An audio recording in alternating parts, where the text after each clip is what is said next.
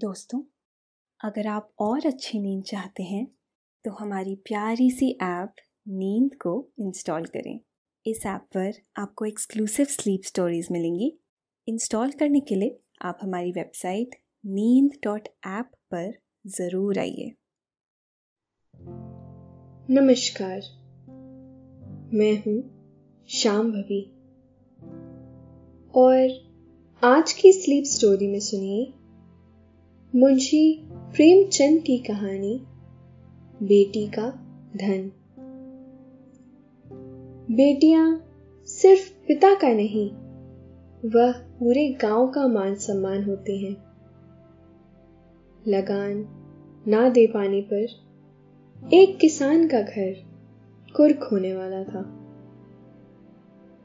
किसान अपना घर और इज्जत बचाने के लिए बहुत परेशान था। कोई रास्ता न सूझता था। बेटी ने अपने जेवर गिरवी रखने को पिता को मजबूर कर दिया, तो किसान रात के अंधेरे में जेवर गिरवी रखने साहूकार के पास चल दिया। फिर क्या होता है इस कहानी में, ये आज मैं आपको सुनाऊंगी, लेकिन पहले आप अपने आसपास की सारी लाइट्स ऑफ कर लीजिए। आराम से लेट जाइए। अपनी आंखें धीरे धीरे बंद कर लीजिए। अब थोड़ा सा अपने शरीर को आराम दीजिए। थोड़ा और आराम दीजिए। अपने शरीर को बिल्कुल ढीला छोड़ दीजिए। कोई टेंशन नहीं, कोई तनाव नहीं। अपने दिमाग में चल रहे सभी विचारों को, चिंताओं को त्याग दीजिए। एक शांति सी महसूस करिए। सारी नेगेटिव, सारी पॉजिटिव विचारों को धीरे धीरे निकाल दीजिए। हाथों को सीधा करिए और अपनी कमर के साइड में रख लीजिए। अब अपनी सांस पर ध्यान लगाइए। इसको धीमे या तेज नहीं करना है, बस ध्यान देना है कि कैसे वो आपके नाक, गले में होते हुए फेफड़ों में आ रही है और आपके फेफड़े थोड़े फूल रहे हैं। फिर कैसे वो आपके फेफड़ों से वापस गले और नाक के माध्यम से वापस निकल रही है और आपके फेफड़े थोड़े सिकुड़ रहे हैं। मन शांत, एकदम शांत होता जा रहा है। आप बहुत अच्छा महसूस कर रहे हैं। खुद को काफी हल्का महसूस कर रहे हैं। हर तरफ शांति है, सुकून है, खामोशी है। तो चलिए इस बेहतरीन कहानी को लेकर मैं आगे बढ़ती हूं।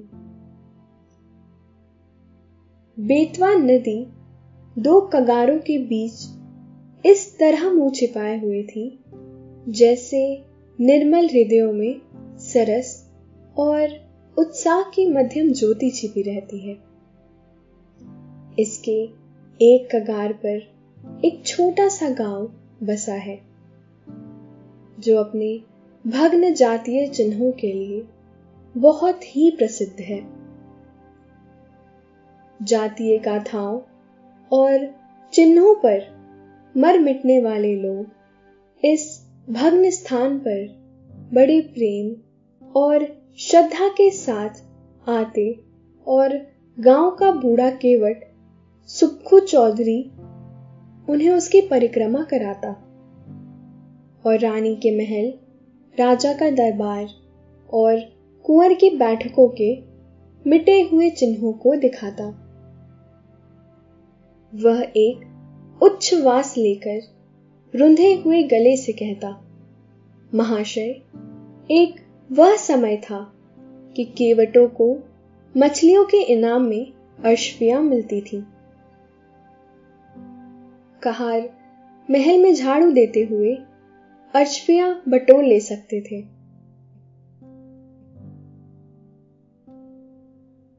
बेतवा नदी रोज बढ़कर महाराज के चरण छूने आती थी। यह प्रताप और यह तेज था, परंतु आज इसकी यह दशा है। इन सुंदर उक्तियों पर किसी का विश्वास जमाना चौधरी के वश की बात न थी, पर सुनने वाले उसकी सहृदयता तथा अनुराग के जरूर कायल हो जाते थे।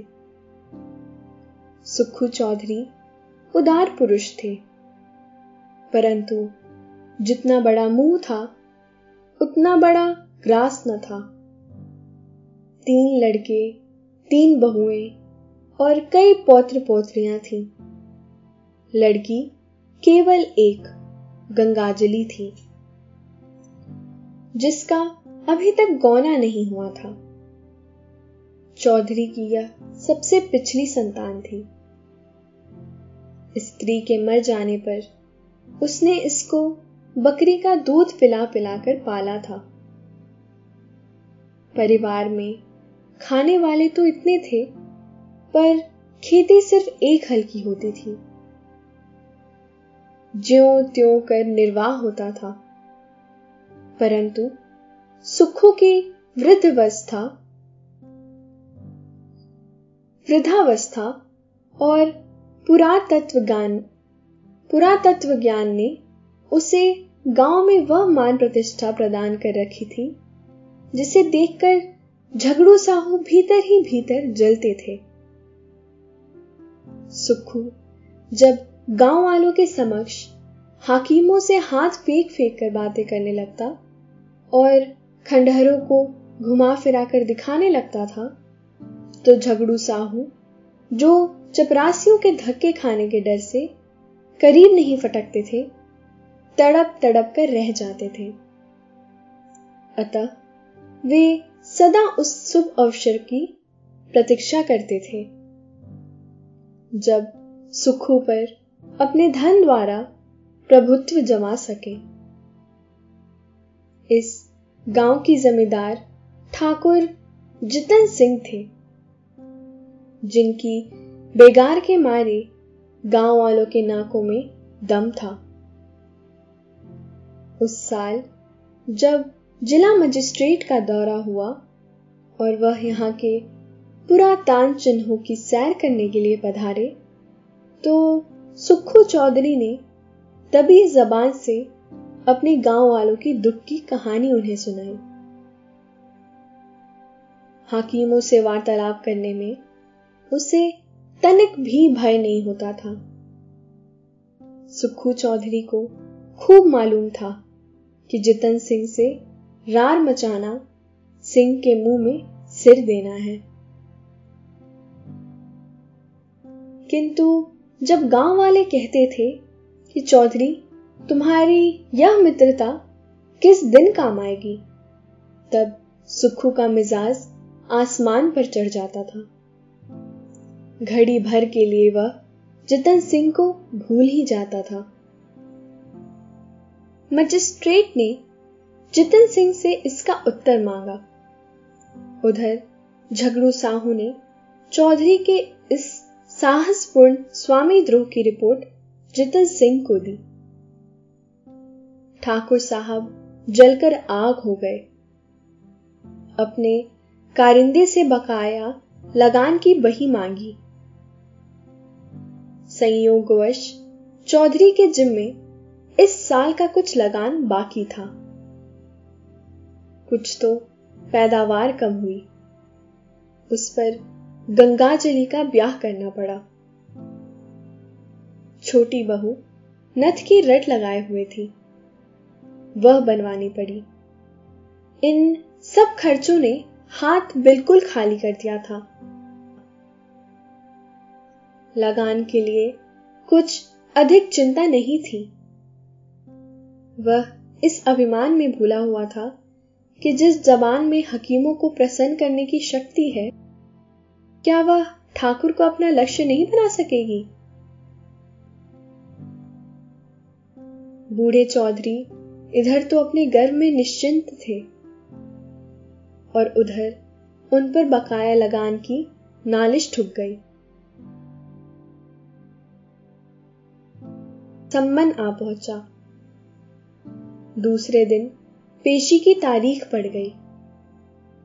चौधरी को अपना जादू चलाने का अवसर ही नहीं मिला। जिन लोगों के बढ़ावे में आकर सुक्खू ने ठाकुर से छेड़छाड़ की थी, उनका दर्शन मिलना दुर्लभ हो गया। ठाकुर साहब के सहने और प्यादे गांव में चील की तरह मंडराने लगे। उनके भय से किसी को चौधरी की परछाई काटने का साहस न होता था। कचहरी यहां से 3 मील पर थी।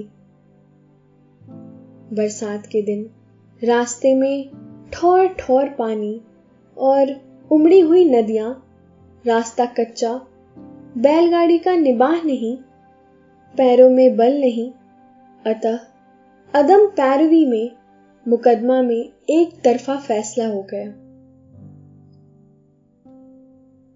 कुर्की का नोटिस पहुंचा तो चौधरी के हाथ पांव फूल गए।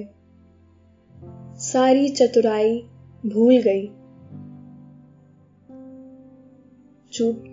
चुपचाप अपनी खाट पर पड़ा पड़ा नदी की ओर ताकता और मन में कहता, क्या मेरे जीते ही जी घर मिट्टी में मिल जाएगा। यह सोचते सोचते उसकी आंख भर आती। फिर वह अपने झोपड़े को विकल नैनों से निहार कर देखती और मन में सोचता, क्या हमको इस घर से निकलना पड़ेगा। यह पूर्वजों की निशानी क्या हमारे जीते जी छिन जाएगी। चौधरी अपनी खाट पर उदास पड़े पड़े घंटों अपने कुलदेव महावीर और महादेव को मनाया करता। चौधरी की 3 बहुओं के पास गहने थे, पर स्त्री का गहना ऊख का रस है जो पेरने से ही निकलता है। चौधरी जाति का ओछा पर स्वभाव का ऊंचा था। उसे ऐसी नीची बात बहुओं से कहते संकोच होता था।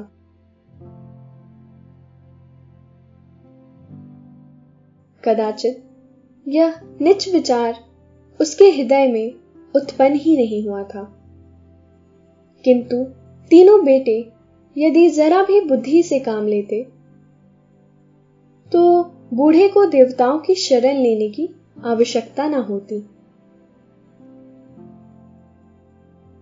परंतु यहां तो बात ही निराली थी। बड़े लड़के को घाट के काम से फुर्सत न थी। बाकी 2 लड़के इस जटिल प्रश्न को विचित्र रूप से हल करने के मसूबे बांध रहे थे। मझले झिंगुर ने मुंह बनाकर कहा, हाँ इस गांव में क्या धरा है, जहां भी जाऊंगा कमाऊंगा वही खाऊंगा। पर जितन सिंह की मूछे एक एक करके चुन लूंगा। छोटे फक्कड़ ऐठ कर बोले, मूछे तुम चुन लेना, नाक मैं उड़ा दूंगा, नकट्टा बना घूमेगा। इस पर दोनों खूब हंसे और मछली मारने चल दिए। कई दिन की निरंतर भक्ति उपासना के कारण चौधरी का मन शुद्ध और पवित्र हो गया था, परंतु चौधरी के घर के अन्य लोगों को ईश्वरेक्षा पर इतना भरोसा ना था। धीरे धीरे घर के बर्तन भांडे खिसकाए जाते थे, अनाज का एक दाना भी घर में ना रहने पाया। रात को नाव लदी हुई जाती और उधर से खाली लौटती थी। 3 दिन तक घर में चूल्हा ना जला था। बूढ़े चौधरी के मुंह में अन्न की कौन कहे, पानी की एक बूंद भी ना पड़ी। स्त्रियां बाहर से चने भुनाकर चबाती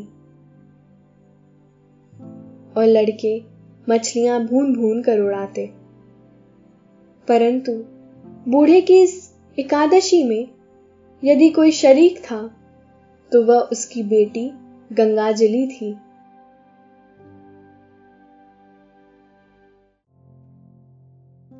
वह बेचारी अपने बूढ़े बाप को चारपाई पर निर्जल छटपटाते देख बिलख बिलख कर रोती।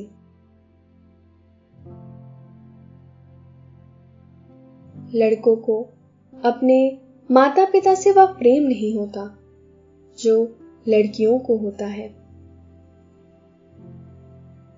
गंगाजली इस सोच विचार में मग्न रहती कि दादा की किस भांति सहायता करूं।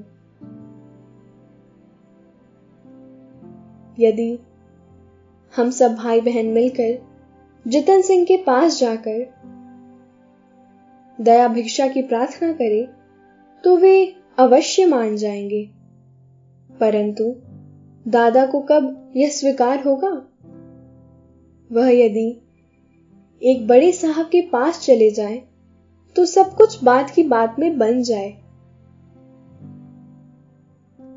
किंतु उनकी तो जैसे बुद्धि ही मारी गई है।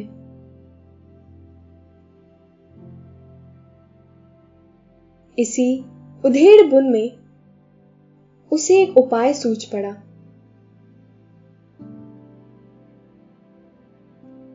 कुमलाया हुआ बुखार बिंद खिल उठा।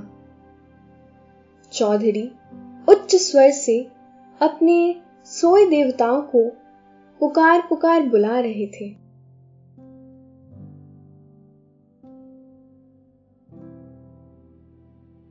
निदान गंगाजली उनके पास जाकर खड़ी हो गई।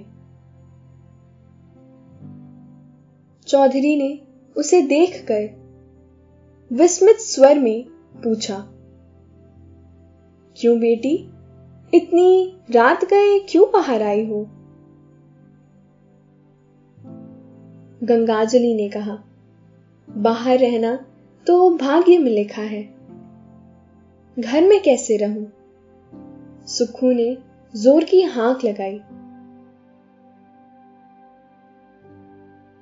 कहां गए तुम कृष्ण मुरारी, मेरे दुख हरो। गंगाजली खड़ी थी, बैठ गई और धीरे से बोली, भजन गाते तो आज 3 दिन हो गए। घर बचाने का कुछ उपाय सोचा कि इसे यूं ही मिट्टी में मिला दोगे? हम लोगों को क्या पेट तले रखोगे? चौधरी ने व्यथित स्वर में कहा, बेटी, मुझे तो कोई उपाय नहीं सूझता। भगवान जो चाहेंगे होगा। वेग चलो गिरधर गोपाल, काहे विलंब करो। गंगाजली ने कहा, मैंने एक उपाय सोचा है, कहो तो कहूं। चौधरी उठकर बैठ गए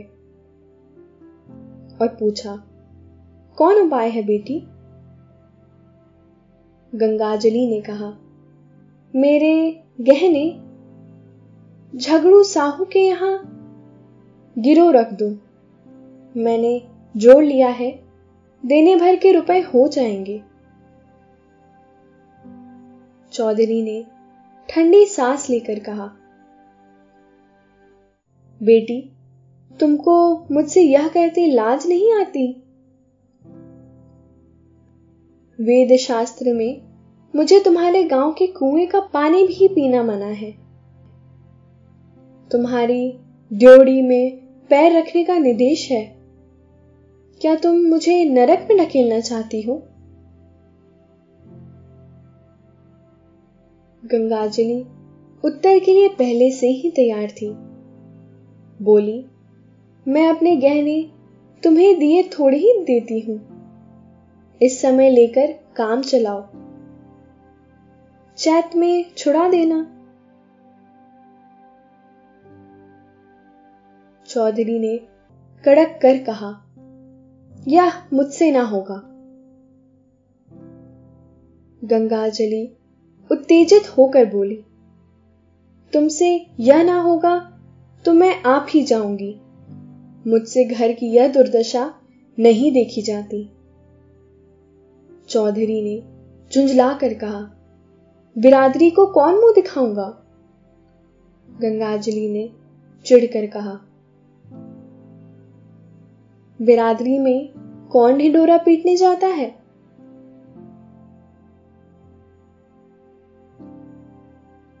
चौधरी ने फैसला सुनाया, जग हंसाई के लिए मैं अपना धर्म ना बिगाड़ूंगा।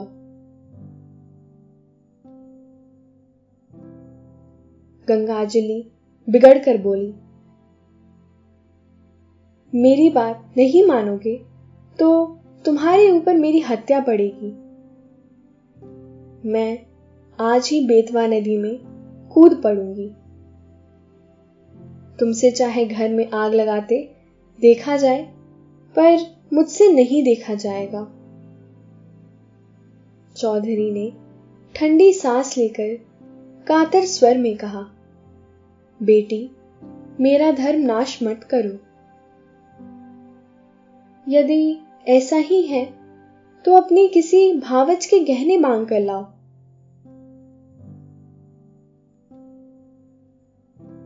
गंगाजली ने गंभीर भाव से कहा, भावजों से कौन अपना मुंह नोचवाने जाएगा? उनको फिकर होती तो क्या मुंह में दही जमा था कहती नहीं?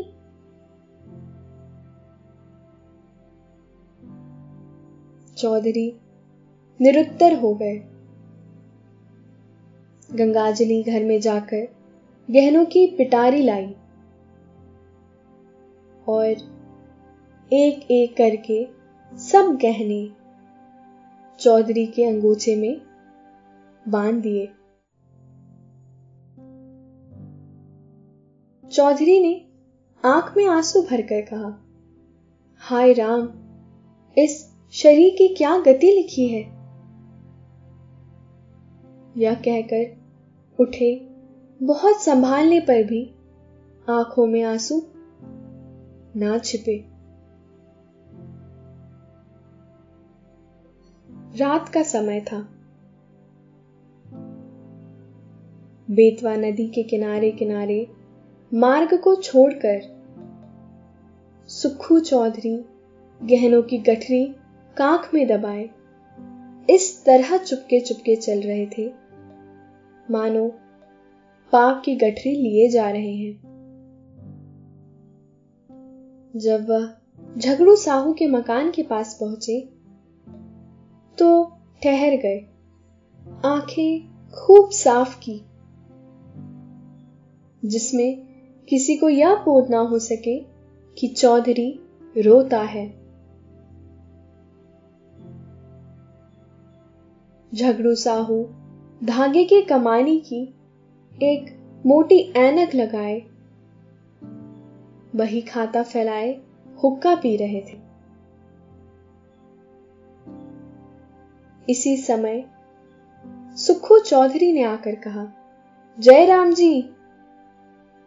झगड़ू साहू ने देखा, पहचान कर बोले, जय राम चौधरी, कहो मुकदमे में क्या हुआ? यह लेन देन बड़े झंझट का काम है। दिन भर सर उठाए छुट्टी ही नहीं मिलती। चौधरी ने पोटली को खूब सावधानी से छिपाकर लापरवाही के साथ कहा,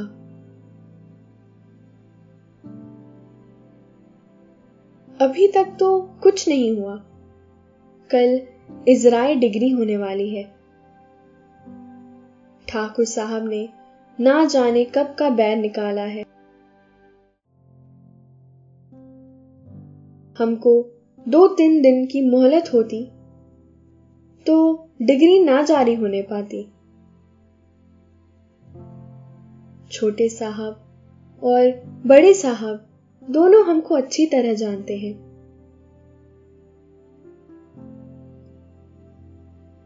अभी इसी साल मैंने उनसे नदी किनारे घंटों बातें की, किंतु एक तो बरसात के दिन, दूसरे एक दिन की भी मोहलत नहीं। क्या करता? इस समय मुझे रुपयों की चिंता है। झगड़ू साहू ने विस्मित होकर पूछा, तुमको रुपयों की चिंता? घर में जो भरा है वह किस दिन काम आवेगा? झगड़ू साहू ने यह व्यंग बाण नहीं छोड़ा था। वास्तव में उन्हें और सारे गांव को विश्वास था कि चौधरी के घर में लक्ष्मी महारानी का अखंड राज्य है।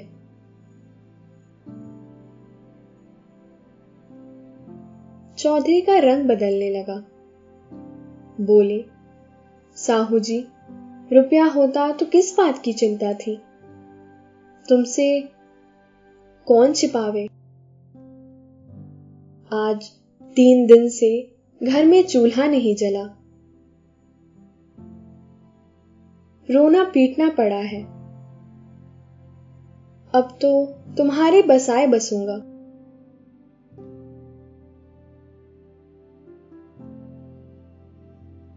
ठाकुर साहब ने तो उजाड़ने में कोई कसर न छोड़ी। झगड़ू साहू जितन सिंह को खुश रखना जरूर चाहते थे, पर साथ ही चौधरी को भी नाखुश करना मंजूर न था। यदि सुद दर सुद जोड़कर मूल तथा ब्याज सहज में वसूल हो जाए तो उन्हें चौधरी पर मुफ्त का एहसान लादने में कोई आपत्ति न थी। यदि चौधरी के अफसरों की जान पहचान के कारण साहू जी का टैक्स से गला छूट जाए, जो अनेकों उपाय करने अहलकारों की मुट्ठी गर्म करने पर भी नित्य प्रति उनकी तोन की तरह बढ़ता ही जा रहा था, तो क्या पूछना? बोले, क्या कहे चौधरी जी, खर्च के मारे आजकल हम भी तबाह हैं। लेहने वसूल नहीं होते, टैक्स का रुपया देना पड़ा, हाथ बिल्कुल खाली हो गया है। तुम्हें कितना रुपए चाहिए? चौधरी ने कहा, 100 रुपए की डिग्री है, खर्च वर्च मिलाकर 200 के लगभग समझो। झगड़ू साहू अब अपने दांव खेलने लगे। पूछा, तुम्हारे लड़कों ने तुम्हारी कुछ भी मदद न की? वह सब भी तो कुछ ना कुछ कमाते ही हैं। साहू जी का यह निशाना ठीक पड़ा। लड़कों की लापरवाही से चौधरी के मन में जो कुत्सित भाव भरे थे वह सजीव हो गए। बोले, भाई लड़के किसी काम के होते तो यह दिन क्यों ही देखना पड़ता? उन्हें तो अपने भोग विलास से मतलब है। घर गृहस्थी का बोझ मेरे सिर पर है। झगड़ू ने दूसरा तीर मारा। क्या बहुओं से भी कुछ ना बन पड़ा? चौधरी ने उत्तर दिया, बहू बेटे सब अपनी अपनी मौज में मस्त हैं। मैं 3 दिन तक द्वार पर बिना अन्न जल के पड़ा था। किसी ने बात तक भी नहीं पूछी। कहां की सलाह, कहां की बातचीत? बहुओं के पास रुपए नहीं, पर गहने तो वे भी मेरे बनवाए हुए। 2 दिन के समय यदि 2-2 थान उतार देती तो क्या मैं छुड़ा ना देता?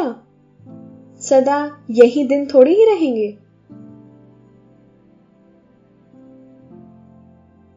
झगड़ू समझ गए कि यह महज जबान का सौदा है, और वह जबान का सौदा भूल कर भी ना करते थे। बोले, तुम्हारे घर के लोग भी अनूठे हैं। क्या इतना भी नहीं जानते कि बूढ़ा रुपए कहां से लाएगा? अब समय बदल गया। या तो कुछ जायदाद लिखो या गहने गिरो रखो, तब जाकर कहीं रुपया मिले। जब घर वालों को इसकी कोई फिक्र नहीं तो तुम क्यों व्यर्थ जान देते हो? यही ना होगा कि लोग हंसेंगे, यह लाज कहां तक निभाओगे? चौधरी ने अत्यंत विनित होकर कहा, साहू जी यह लाज तो मार डालती है। तुमसे क्या छिपा है? एक दिन था कि हमारे दादा बाबा महाराज की सवारी के साथ चलते थे, और अब एक दिन यह है कि घर की दीवार तक बिकने की नौबत आ गई है। कहीं मुंह दिखाने को भी जी नहीं चाहता। यह लो गहनों की पोटली। यदि लोकलाज ना होती तो इसे लेकर कभी यहां ना आता। परंतु यह अधर्म इसी लाज के निभाने के कारण करना पड़ा है। झगड़ू साहू ने आश्चर्य में होकर पूछा, यह गहने किसके हैं? चौधरी ने सर झुकाकर बड़ी कठिनता से कहा, मेरी बेटी गंगाजली के। झगड़ू साहू विस्मित हो गए। बोले, अरे राम राम। चौधरी ने कातर स्वर में कहा, डूब मरने को जी चाहता है। झगड़ू ने बड़ी धार्मिकता के साथ स्थिर होकर कहा, शास्त्र में बेटी के गांव का पेड़ देखना मना है। चौधरी ने दीर्घ निश्वास छोड़कर करुण स्वर में कहा, ना जाने नारायण कब मौत दोगे। भाई जी 3 लड़कियां ब्याही। कभी भूल कर भी उनके द्वार का मुख नहीं देखा। परमात्मा ने अब तक तो टेक निभाही है, पर अब ना जाने मिट्टी की क्या दुर्दशा होने वाली है। झगड़ू साहू के लिए सूद की 1 कौड़ी भी छोड़ना हराम था। यदि महीने का एक दिन भी लग जाता तो पूरे महीने का सूद वसूल कर लेते। परंतु नवरात्र में नित्य दुर्गा पाठ करवाते थे। पितृपक्ष में रोज ब्राह्मणों को सीधा बांटते थे। बनियों के धर्म में बड़ी निष्ठा होती थी। वे पिघल गए। मन में सोचा, यह मनुष्य तो कभी ओछे विचारों को मन में नहीं लाया। निर्दय काल की ठोकर से अधर्म मार्ग पर उतर आया है, तो उसके धर्म की रक्षा करना हमारा कर्तव्य धर्म है। यह विचार मन में आते ही झगड़ू साहू गद्दी से मनसद के सहारे उठ बैठे और दृढ़ स्वर में कहा, वही परमात्मा जिसने अब तक तुम्हारी टेक निभाई है, अब भी निभाएगा। लड़की के गहने लड़की को दे दो। लड़की जैसी तुम्हारी है, वैसी ही मेरी भी है। यह लो रुपए, आज काम चलाओ, जब हाथ आ जाए तो दे देना। चौधरी पर इस सहानुभूति का गहरा असर पड़ा। वह जोर जोर से रोने लगा। उसे अपने भाव की धुन में कृष्ण भगवान की मोहिनी मूर्ति सामने विराजमान दिखाई दी। वहीं झगड़ू, जो सारे गांव में बदनाम था, जिसकी खुद कई बार हाकिमों से शिकायत की थी, आज साक्षात देवता जान पड़ता था। रुंधे हुए कंठ से गदगद हो बोला, झगड़ू, तुमने इस समय मेरी बात, मेरी लाज, मेरा धर्म कहां तक कहूं? मेरा सब कुछ रख लिया। मेरी डूबती नाव पार लगा दी। कृष्ण मुरारी तुम्हारे इस उपकार का फल देंगे और मैं तो तुम्हारा गुण जब तक जीऊंगा तब तक गाता रहूंगा। यह कहानी यहां पर एक सुंदर अंत के साथ खत्म होती है। इस कहानी ने आपको काफी रिलैक्स किया है। अब आपके सोने का समय हो गया है। निंदिया रानी चुपके से आपके पास आकर बैठ गई हैं। वह धीरे धीरे आपकी आंखों में उतरती जा रही हैं। आप नींद में डूबते जा रहे हैं, डूबते जा रहे हैं।